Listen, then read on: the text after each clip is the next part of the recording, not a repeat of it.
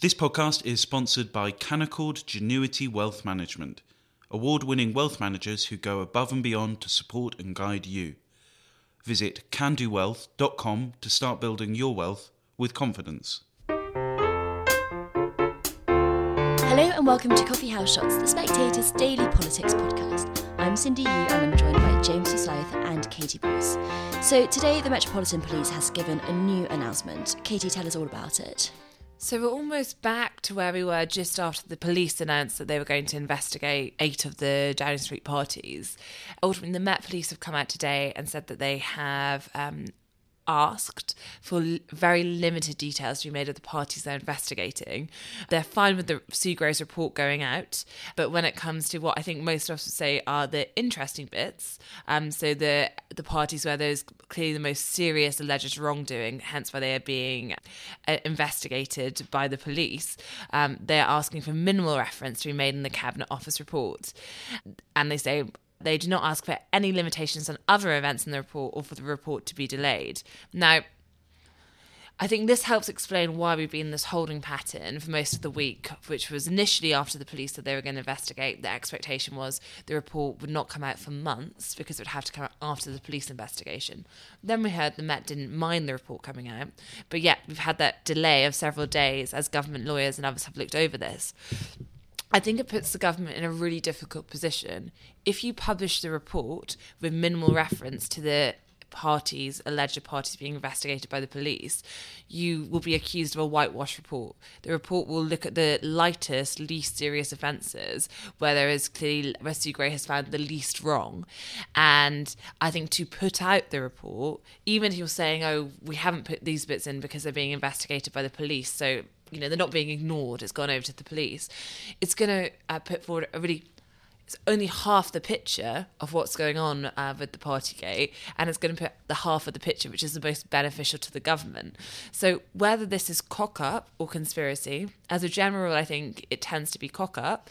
It looks a bit like a conspiracy. I don't have my tinfoil hat on just yet this morning, but that's what it risks looking like if we have a situation where they publish half the report, or the other option that they just delay the report, which I think, speaking to a few MPs just, you know, on the way in today to record this podcast, I think that this is really the choice and they cannot publish a report, which some still quibble with, given this isn't, we're not expecting, you know, a jury trial on any of the allegations, and that's something we're completely missing. I think delaying is seen as the least bad option right now.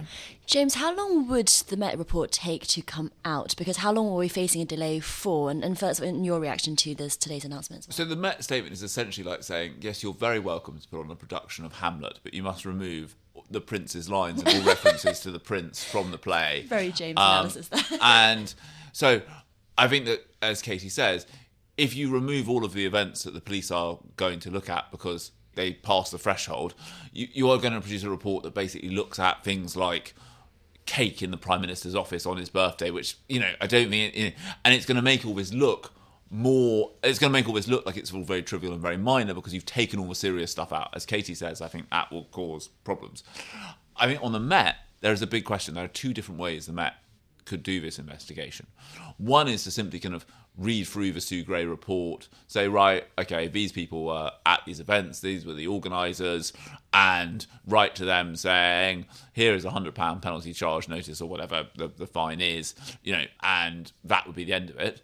The other way they could do it is they could decide, right, we are going to conduct this entire inquiry from scratch ourselves. We're going to use the fact that we have greater powers than Sue Gray does, and and to kind of go on and and, and look at and, and conduct a kind of full blown investigation, which could take, as you say, months. And so we don't know. I think what we will see is in this delay.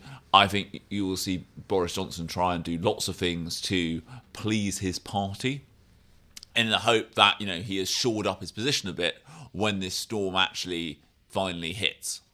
Now, Katie, just stay on the Met investigation for a little bit.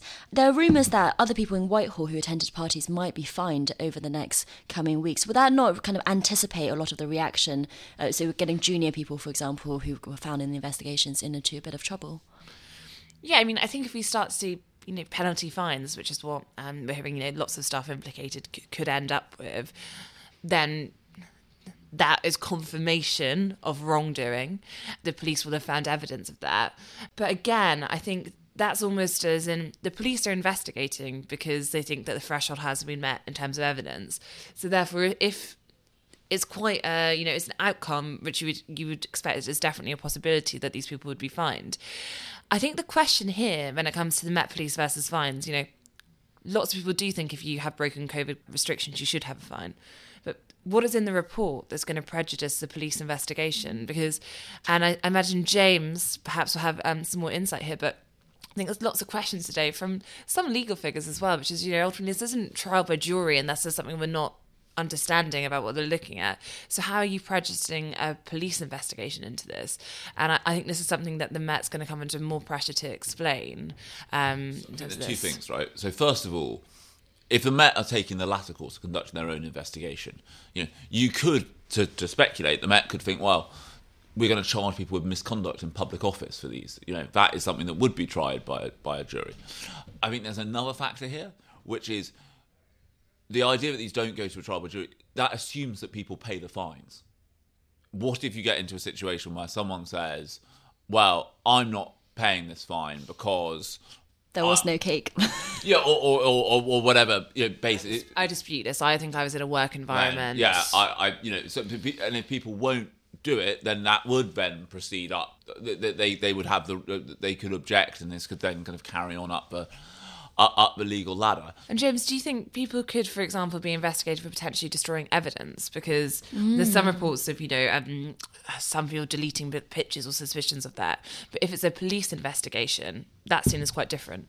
Yeah, obviously it is more serious to to do these things once the police are involved, and it, it you know the Sue Gray thing is is essentially an HR style report, right?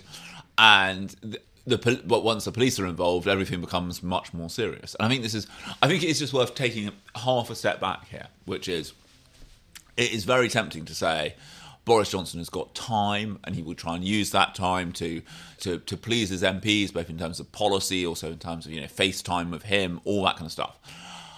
But I think there is another problem here, which is, you know, number 10's, I think, best argument is look, the, these events don't re- reach the kind of level of seriousness that prime ministers go over. You know, Theresa May went over the fact that on the central issue of the day, she could not get her most important policy through the House of Commons, and it was gridlocked.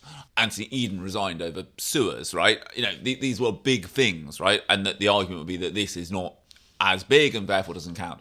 I do think the fact that police are investigating it makes it hard to say that it is that, that, that this stuff is ultimately quite small beer because what, what if it's small beer why are the police looking at it? I mean that that is a complication for those people trying out that line of defense.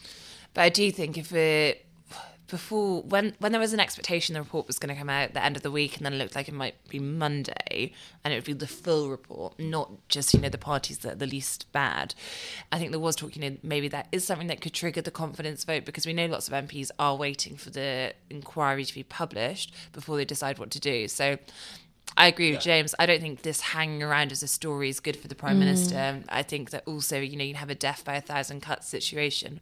But, and part of the risk, I think, which is in terms of how this looks, the risk is that it does, I think, remove this immediate threat of that confidence vote because lots of MPs do believe in process and want to wait for it. And so, therefore, I think unless something changes, it does give the Prime Minister, you know, a bit more time. But I think that you're a going to have lots of stories about this police investigation, people being interviewed. You could have more leaks. I think if um, you have figures who have seen parts of this investigation and they think it's being delayed for the wrong reason, I wouldn't be surprised if some details were made public.